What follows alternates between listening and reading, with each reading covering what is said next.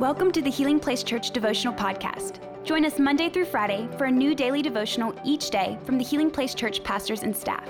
We hope this podcast will help you grow in your faith and will be a blessing and a resource to you as you pursue God daily.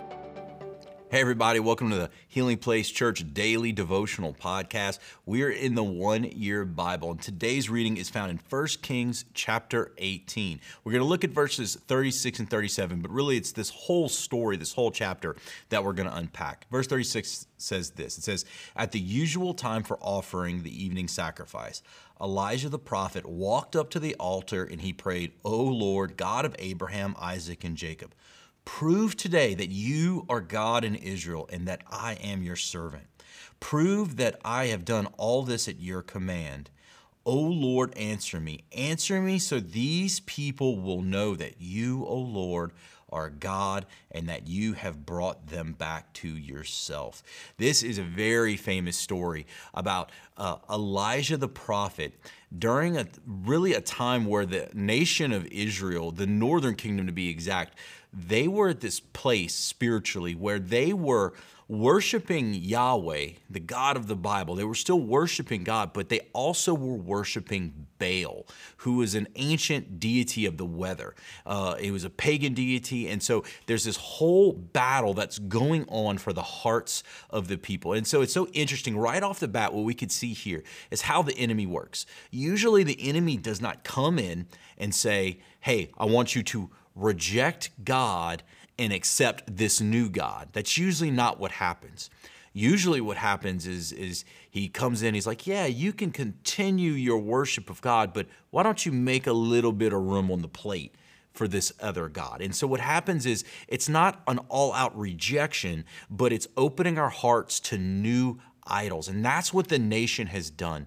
And so Elijah is zealous for Yahweh. He does not want the people living like this. He wants them solely devoted to God. I mean, the very first commandment is to love your God above everything else and worship Him with all of your heart and to give Him all of your soul. And so this whole idea comes from the fact that God is a jealous God. He doesn't want his people worshiping other gods. And so what we're going to see here really is two things. We're going to see the false idols, and then we're going to see the true power. So let's talk about these false idols. So they're in this area called Mount Carmel. Now, what's interesting is Mount Carmel was a very um, beautiful place. It lots of greenery and uh, it was very uh, uh, thriving with plant life. And this was because there was a lot of storms there. There was a lot of lightning storms and a lot of weather.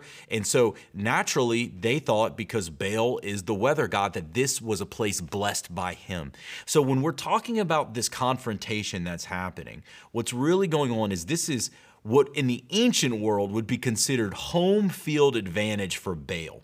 And so these prophets of Baal, they want to convince the people that Baal is a God worthy to be worshiped. And so what they do is they say, hey, let's have a challenge. Let's see which God responds. And so they set up this altar and they say, okay, uh, Baal, we want you to show up. And it says for hours they begin to cry out and to dance and to do all of these things. It says they even begin to cut themselves and they're frantic. They want Baal to prove that he is a God.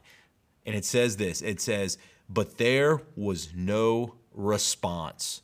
No one answered. It's crazy because that's how idols work. Idols are things we prop up that we think we need, but when we actually need something from them. There is no answer, there is no response because they hold no power. They are a false idol. The things in our lives that we elevate above God or even elevate to the same playing field as God, those things contain no power to satisfy our soul. You know, uh, John Calvin said this he said, The human heart is a factory of idols. Every one of us from our mother's womb are become have become experts in inventing idols.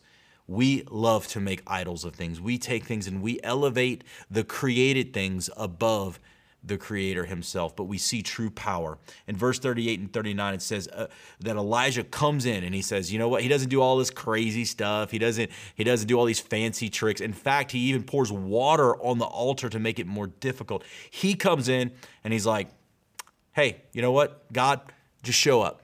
He doesn't do some fancy prayer. He doesn't do some spiritual, uh, you know, maneuvering. None of that is happening. He just says, "All right, God, just show him. Just show him that you've called me and that you are the only God. You are the real God." And it says, immediately the fire of the Lord flashed down from heaven and burned up the young bull, the wood, the stones, and even the dust. It even licked up all of the water in the trench. And verse 39 tells us this: "And when all the people saw it, they fell face down on the ground and they cried out, The Lord, He is God. Yes, the Lord is God. So, two simple thoughts here. Two simple thoughts for you today. Here's the first one. Here's just a question Is there anything in your life that hasn't necessarily replaced God, but has crept up beside him in your heart?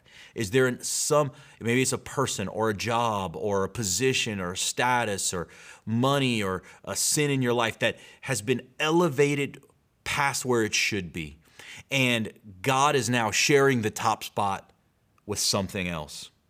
Here's what we got to do. As people of God, we have to come to the same realization they came to that day that there is a true God, and only that true God is deserving of our worship. Take some time today. Maybe do like they did get down on your face and cry out to the true God like they did. They said, The Lord, He is God. Yes, the Lord, Yahweh is God. There is no other gods. Maybe you need to do that today.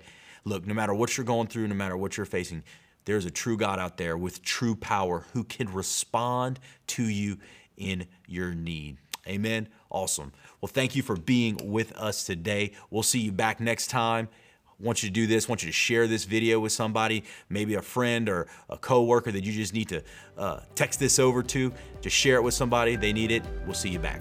Thank you for listening. Take a moment to subscribe so you don't miss any of the daily devotionals and be sure to share with your friends. For more information about HPC, visit healingplacechurch.org.